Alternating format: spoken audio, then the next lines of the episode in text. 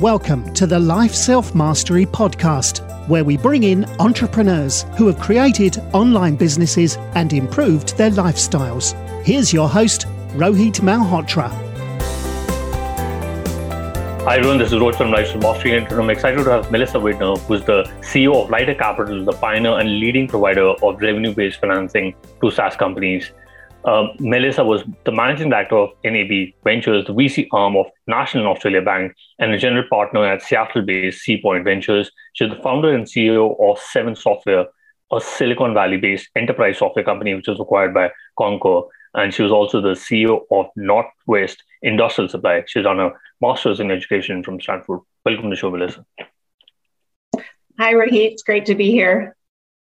Awesome, uh, um, um, Melissa. You, you have a have a great experience. Uh, you you founded your own company, and now you are the CEO of Lighter Capital. How did you get into the, in, into this crazy world of startups, and you know what led you to uh, be the CEO of Lighter Capital? Well, people come to startups in a lot of different ways, but I was probably a, had a typical path in that I was a pretty entrepreneurial kid. So I was starting businesses when I was younger, and I had a business when I was in college. So I was always quite entrepreneurial. Um, and that led me to right after school, a friend of mine's father hired me to run a company of his that was a turnaround. Um, and then I went to business school and did a little bit of time in banking, but started a software company called Seven Software in Silicon Valley. And um, that had a successful exit to Concur.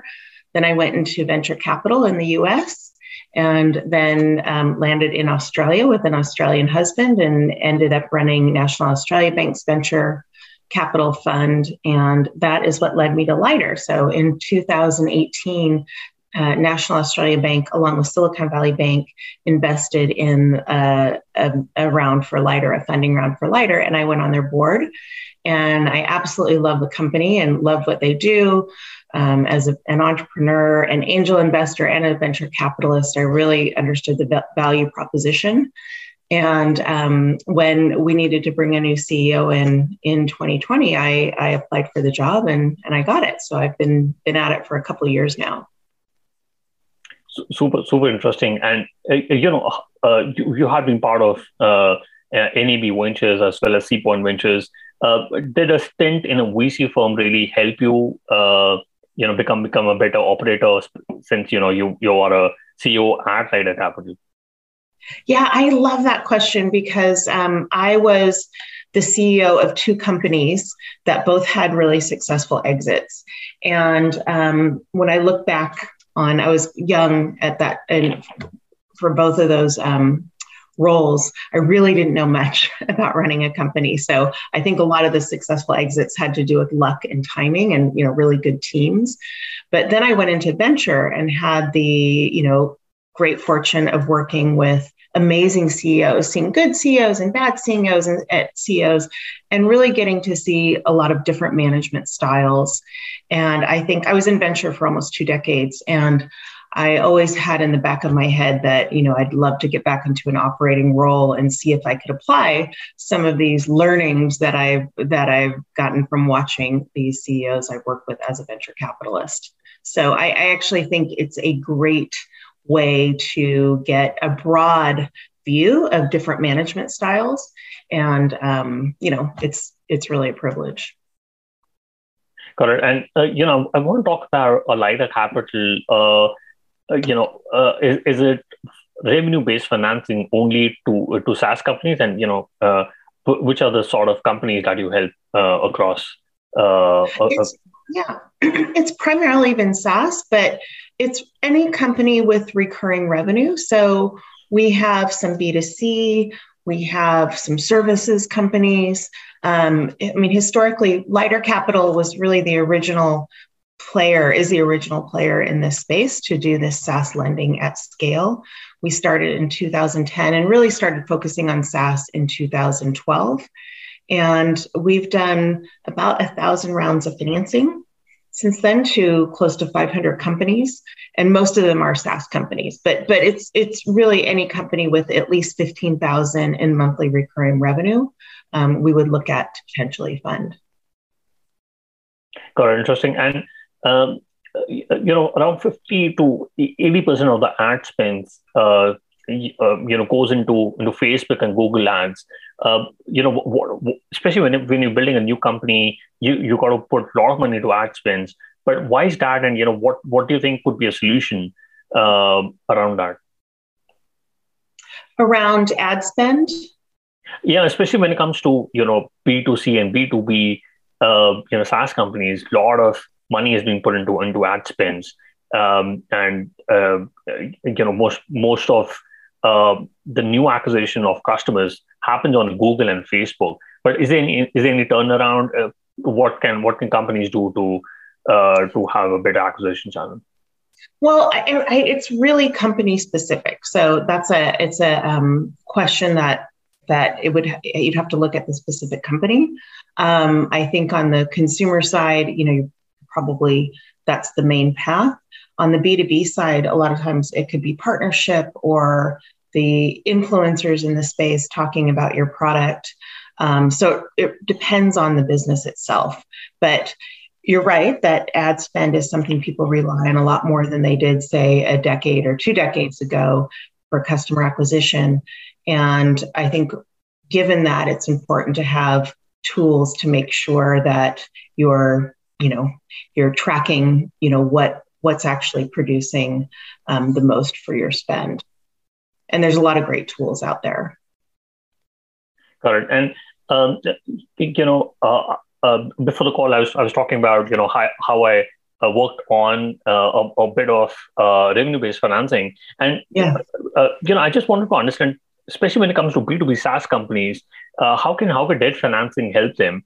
Uh, which are the companies you, you, know who should look at debt financing rather than uh, you know uh, liquidate, liquidating the stake, uh, the equity stake? So, if you are a company, a growth company, and you need a certain amount of money to get to the next stage, and you can get that money in debt or equity, so it's say it's the same amount of money, let's call it a million dollars, and you have the opportunity to get that million dollars in either debt or equity. You should always take debt unless you are going to get something more with the equity. For example, if you're going to bring on an equity partner that's really going to move the needle on your business because they're able to introduce you to partnerships or do something else that really, you know, if you're giving them 10, 20% of your company, that's actually going to um, bring more than that in value for the company. Or unless the debt is going to be burdensome to service and potentially put the company at risk. So, um, but if if you have debt that's not burdensome to service, and if you are not going to get enough value from the equity provider to justify the, you know, the control sometimes and the equity you're giving away, you should always take debt over equity. Um, and I know you know this better than anyone, given you did your thesis on revenue based financing. But um, with revenue based financing, um, the nice thing about it is that, at least the way Lighter does this, um, not all companies do this, but we, our revenue based financing product, we collect um, a fixed percentage of the revenue. it's usually under 10%. So call it maybe, you know, six or seven percent of the revenue that's set in advance when we when we provide the funding and it's on a monthly basis and it's based on cash collected revenue. So the company is not in a situation where um, you know they can't pay because if their revenue declined, then the amount they pay declines. And and we saw that in COVID. We had companies in the event space whose revenue went revenues went down 90%. We had com- a company that did corporate lunch delivery and their revenue was down close to 90%. You know, that, as you can imagine, when COVID hit, that that business all but stopped. But they weren't, they didn't have um, an onerous debt burden to service because the amount that they paid was a percentage of the revenue. Got interesting. And uh, you know, when, when, it comes to processing loans to startup founders, you know, what what metrics are important for you and, and you know how much how long does it, uh, the entire process take so if you're a slow typer it takes 10 minutes to fill out our, our application um, and then uh, usually a term sheet it, it depends if it's really straightforward. If there's no questions a term sheet can be in a day or two and the funding can happen in a couple weeks.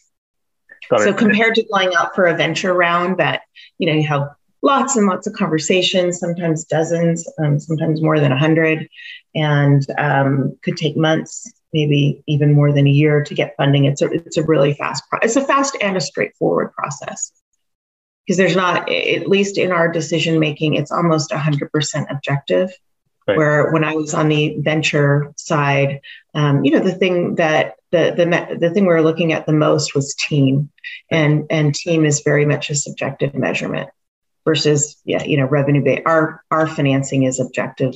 Our our our decision making is based on objective criteria. Today, I have an interesting stat for you. Did you know that the founder of Beautiful Lives increased the social media presence by 10x. They managed to publish consistently and effortlessly using a robust social media management tool called Social Pilot. Social Pilot is a cost effective social media tool that helps businesses scale their social media marketing efforts. Use lifeselfmastery.com slash social pilot to get a 14 day free trial. Got interesting. And uh, and do you think revenue based financing is like an alternative to VC funding? And, and do you think you know VC funding is up for disruption?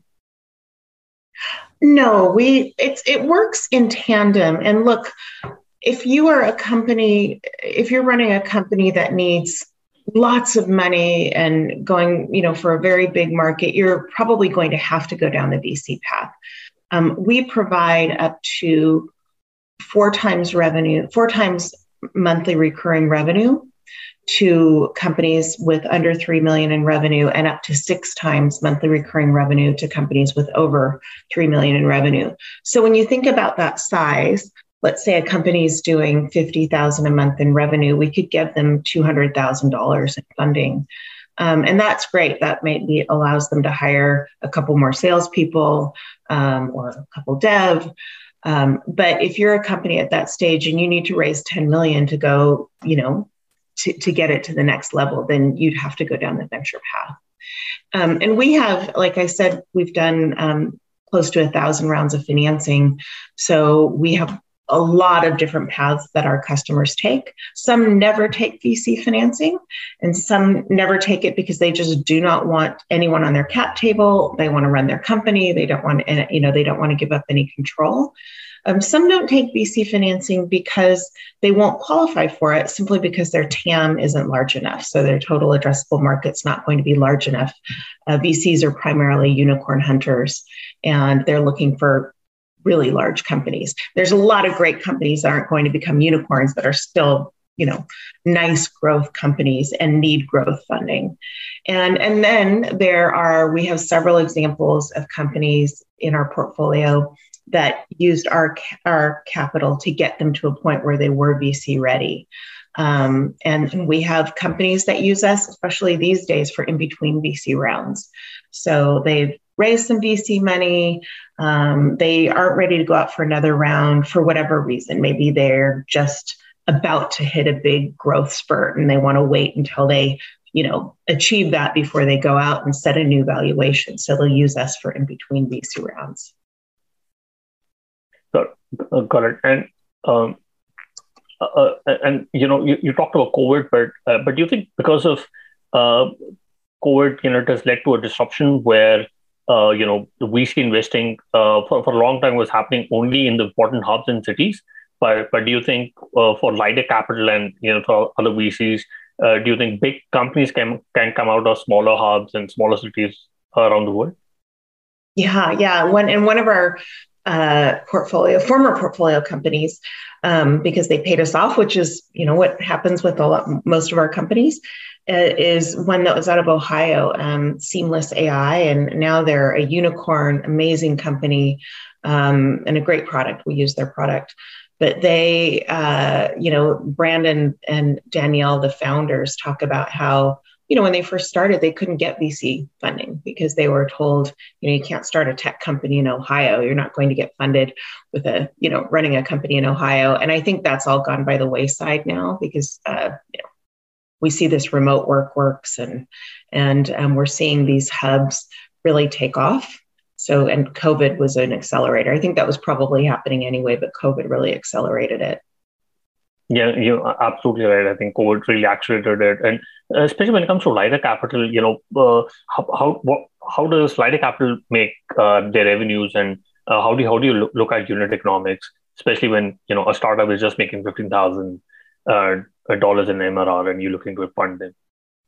Yeah, so we the way that we make our money is we have a cost of capital, and our capital source is from Credit Suisse, and we have a warehouse facility with them, and we pay them a fixed amount for that capital, and we lend that capital out with our revenue-based financing, and we make our money on the margin. So we are aiming to make, you know, we don't have a set interest rate. Well, back we do actually have term loans for companies that want just a fixed loan. Most companies want the revenue based financing which is where um, the amount they pay fluctuates with their revenue. At the end of the day they pay the same amount. If they're going to pay us you know a dollar 30 they'll pay us a dollar 30 it's just the timing on that. Could be three years or it could be you know two years depending on how quickly they grow. But um, we are aiming to you know uh, make a higher IRR than we're actually paying our our revenue, our our facility, our credit facility. So that's how we make our money is on the spread. Got it. And uh, since you're working with uh, uh, you know hundreds of founders, uh, how how do you look at building trust uh, with the founders? And you know, since it's a it's an exchange of money as well as you know building trust over time, and they also look at you know topping up capital. What, what's the best way to you know build a trust with the founders? Well, um, I mean, the process is so straightforward. You know, we are plugged into their financials. Um, we, you know, uh, they are paying us a percentage of their revenue until the loan is paid off. So I think, you know, I had the good fortune just in terms of coming into Lighter. Um, Lighter has such a great reputation in the market um, because from its from the get go, they've always just been a company that has uh, really uh, appreciated the entrepreneur's journey, understood the entrepreneur's journey, and been supportive of entrepreneurs. And so that reputation was built up over a long time. So it, you know, when when companies come in, they usually know other companies who've worked with us before, and we have a, a great reputation for being good to work with. Got it. And uh, Melissa, you've been you've been part of uh, you know a few VC firms as well as companies uh, which you founded earlier. Uh, what advice would you give to founders on how to structure their raise? Well, it's it's depends on what you're hoping to do. Like we talked about earlier, if you need to raise a lot of capital to get to the next stage, then you would have to go down the VC route and you really want to find a VC who supports your vision and that's the most important thing to make sure you're aligned there. And when you get multiple VCs, which I think is actually, if you are going down the VC path, it's a good idea to have more than one. Um, you want to make sure they're aligned too. Uh, I saw, I started my VC career in the 2000s, and you know that was a tough time. We had the tech wreck and then the GFC. Um, the you know what what made things what could make things quite difficult is when you had funds that had different um, timelines. You know, you might have a VC on your board that wants an exit quickly because they're at the end of their last fund and they're not raising another fund, and a VC who's um, at the beginning of a new fund and and ha- you know wants to really push the company to become large and and that can be really um, stressful and confusing for the entrepreneur when you've got your sources of capital who you have to listen to if you're going to need more capital. And you know they are they at that point probably have some control over the company when you have um, different board members and different stakeholders pushing you in uh, you know in different directions. So i would make sure when you're bringing on um, capital providers and especially onto your board that they're aligned with your vision and and I that's an e- easy advice to give but I always I always would laugh when I got that advice as an entrepreneur because you know you get the advice choose your VCs wisely. When the reality is most entrepreneurs don't have a choice you know the VCs only fund you know 1% of companies they look at um, we hear we we like to celebrate the companies that had you know 10 term sheets and got to choose the one. But the reality is most companies that get funded don't have a multiple of uh, term sheets that they're that they're choosing from. So it's it's great advice to tell an entrepreneur to choose your vc wisely but a lot of times they're not even in a situation where they have a choice. That makes sense. And and do you think a founder should always be raising? Uh, if look, I remember when I was running Seven Software, and um, one of our um, early advisors said to me, I remember saying, "Oh, I hate fundraising. I don't know anyone that likes fundraising, but I hate fundraising. I want. I can't wait till this is done so I can get back to you know my job of running the business." And he said, "Melissa, your job is fundraising. You, you should plan on spending a third of it fundraising, whether you're in a fund, you know, whether you're in a fundraiser or not. You're spending time." Um, nurturing your current investors, um, prepping potential future investors. So, if you are a company that's going to require a lot of capital over multiple rounds, you, you, should always be fundraising, even if you're not in the middle of the fundraise. But when I look at a lot of lighter capital, a lot of our portfolio are capital efficient companies, and they have the luxury of not having to do that. And when when they do, um, you know, if they if they take capital from us. Like I said, the application is 10 minutes if you're a slow typer. Um, it's, uh, you know, it can be as little as a few weeks until the money's in your bank, a couple days until you have a term sheet. And it, it doesn't take a lot of the entrepreneur's time. Mailman is a email assistant that shields you from unimportant emails, minimizing interruptions and making your days calmer and more productive. You can visit mailmanhq.com and use the code LSM uh, which gives you the benefit of 15% off for the first year on the annual plan, uh, which already has 20% discounted compared to the monthly plan. So you can visit mailmanhq.com and use the code LSM. Uh, uh, you know, uh, obviously, revenue-based financing could be could be a great option, but uh, uh, but you know, what advice would you give to founders who looking to to to raise funds during these times? To raise venture financing or any financing? Yeah, any financing, especially during a time of recession. Yeah. Well, this is a tough time to raise. Yeah. Um, it's a tough time to raise, especially if you raised a year ago or, or two years ago or any time before six months ago, um, because valuations are down. Valuations have been going up and up and up for quite a long time. Um, we've really been in, we've been in a bull market since 2009, as you know, until recently. So you just have to be prepared probably for a down or a flat round, even if you've done well. And that's tough. It's tough for, you know, venture capitalists. They don't like to write down their investments, um, especially if they're in the middle of raising a fund.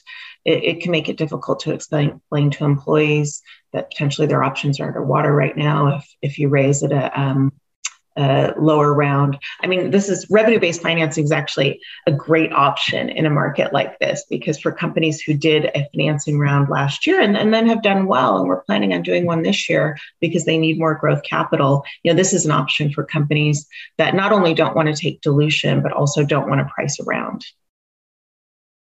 And uh, I, I, want to talk about hiring, especially when you're looking to scale a business. You're always looking for high performers. But what, what does high performance really mean to you in business? Um, especially you know since you built Seven Software and uh, you've been a CEO of uh, of uh, Lightning uh, Lighter Capital. Well, it's the team is so important. I mean, that's just you know that sort of goes without saying. And um, what the the best way I think to, to to find a high performer is you know to find people that you know who they've worked with before. So I when I came to NAB or to um, Lighter Capital from NAB. I brought um, our COO, Nick Baker, who I worked with at NAB for a couple years. So I knew exactly what he was like to work with. I knew he was a high performer. Um, you know looking at lighter as we hire people and bring other people in a lot of times it's from somebody that we know or someone that they've worked with. And that gets hard it gets hard to do if you're you know you have companies that are hiring hundreds of people in you know a short period of time. You're not going to have all of those connections but to the extent that you can find out you know what they're like to work with from other people they work with. I'm i'm, I'm still surprised i was so surprised how often people don't do um, you know don't do the proper reference checking before hiring people. And, and one thing another mistake i saw all the time as a vc and i saw vcs pushing companies to just you know hire quickly, hire quickly. And hiring quickly is great because you need people to execute. But if you make the wrong decision in hiring quickly, then it just ends up taking a lot more time than it would have to take to than it would have if you had taken a little more time to make the right hire. Got it, interesting. And um, especially, you know, with your experience as, as, a, as a VC, uh, uh, you, what what do you think are, do the best companies do to retain uh, talent, especially when they're looking at scaling up, because a lo- lot of a uh, lot of companies look at scaling up and, and they really hire a lot of people, but but the but the culture is not can cannot always be maintained, especially when it goes from Series B to D. When you you're really scaling up and you're putting a lot of growth capital, what do you think the best companies do to retain uh, such talent? I think that uh, respect for your team members and understanding what the team members, you know, what's important to them and communication.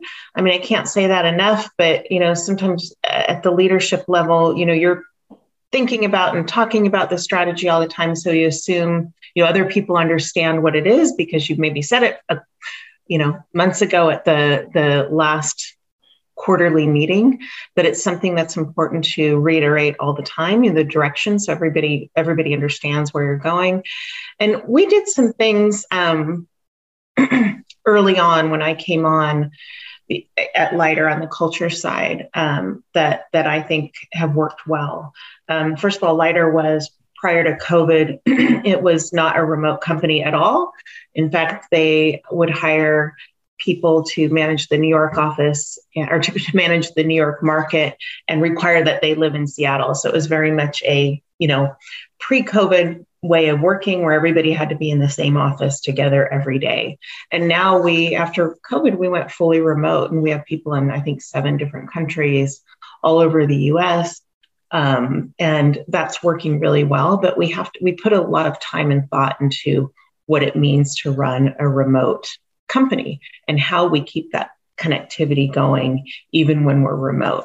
So we do a couple offsites where we get together um, in person, and it's really fun. and And it's more about those offsites. While there is um, some business, you know, and some that that's conducted at those offsites, for the most part, it's really about you know how do we form those bonds and do that accelerated water cooler talk, and and and so far that's working really well.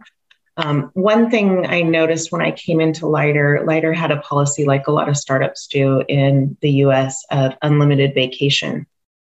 And I remember coming in, I'd been in Australia for a while, where in Australia, everyone has four weeks and everybody takes it. And a lot of people even take more than that, probably because it takes like that long just to leave Australia and come back.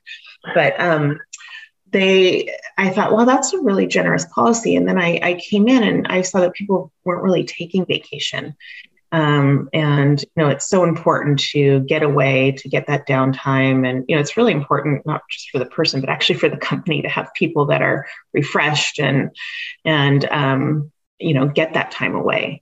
So what we did is we started providing an incentive to our employees to take vacation, and we said, you know, if you take a week and you don't respond to email during that week, then you'll get a $500 bonus. And if you respond to email, you don't get the bonus. so, so um, we really try to push, you know, how important that is to, um, you know, to do that. And and I think that, um, you know, it's it's something that we really live by. We celebrate it when people take vacations. Yeah, no, I, I absolutely love that. And um, Melissa, you've been a successful VC and you, you are a CEO for fast growing startup. Uh, what what do you think the startup ecosystem should do uh, to have a have uh, have a you know a, level play playing field for uh, female founders as well as VCs, so that we have more representation of them. Well, we're seeing great strides there. So I, I um, co-founded an organization in Australia called Heads Over Heels in 2010 that supports female entrepreneurs running high growth companies. And we've seen um, the numbers move in terms of uh, women in Australia, especially running companies and starting companies that are getting funded. There's still pretty dismal numbers in terms of overall dollars that go to women led companies on overall VC dollars that go to women led companies. And that is partly but but so that's that's a uh, you know, a, negative story that's out there. But on the positive side, we're seeing more women get funded. It's just you still have that small percentage because a lot of the companies that are getting lots of funding are run by men. But um, we're starting to see that change, which is nice. It's taking a long time. Um, and we're also starting to see more women in investing and at venture firms. Um, I just hosted an event at my house in Seattle for women in VC. And I think we had 20 people there, which was great. And um, if I had done that in Seattle when I was a VC in Seattle in the 2000s, I think we would have had three or four. So that's changing. You know, we still don't have a lot of women at the partner level. Um, it, but there's a lot of women. I'm encouraged to see a lot of women at the associate level and the analyst level. So, uh, you know, we should see some changes in a few years. And, and that's really changed a lot in the last decade. And as we see more, not just um, women, but people of color and people who aren't, you know, your traditional, what we, what was typically a VC, uh, a white male, as we see that, we will see, um, we'll, we will see a diversity in funding as well and who the funding goes to. Got it. And uh, I quickly want to do the top three. What's your favorite business book? Oh, so I love Built to Last. It's one that I've probably read three different times over the last two decades. So that's one that I go back to when I just need a little refresher. And um, the hard thing about hard things that's that's it's an easy read. It's it's encouraging. It's sort of a pep talk when you need it. Um, and on the culture side, I like No Rules Rules, which is the Netflix, um, how Netflix built their culture. That's that's um, you know I don't necessarily agree with everything in there, but it's it's very thought provoking. Um, so those are those are three that three of my go tos. Uh, got it. We'll put that in the show notes. And you know, if you could go back in time when you started working with Lighter Capital, what is the one thing you would have focused on or done anything different? So I wasn't the founder of Lighter. Right. Um, I came in a couple years ago as the CEO, so it's probably not uh, as relevant a question for me. I would, if I go back to Seven Software and think of what I would focus on, um, we did a lot of things really right in terms of we got a really good team on early. We got great people, and um, when I think about that company and the success of that company, it had to do with, um, you know, I mean, which is kind of obvious, but we really had a phenomenal team. And a lot of them have gone on to do, and we were all pretty young at the time, but have gone on to do some pretty amazing things. Got it. And um, uh, what's your favorite online tools? Example, Gmail, Slack, Zoom. Favorite online tool for business? Um, yeah, for business or personally, do you uh, do you suggest any online tool? Well, we're a big Slack user, um, and that be, we became a much bigger Slack user when we went remote and or during COVID. So uh, that you know that works really well. We're a big Salesforce user, probably some of the obvious ones. Um, uh, look, Calendly or any any scheduling. You know, why did that take so long? That just saves so much time. But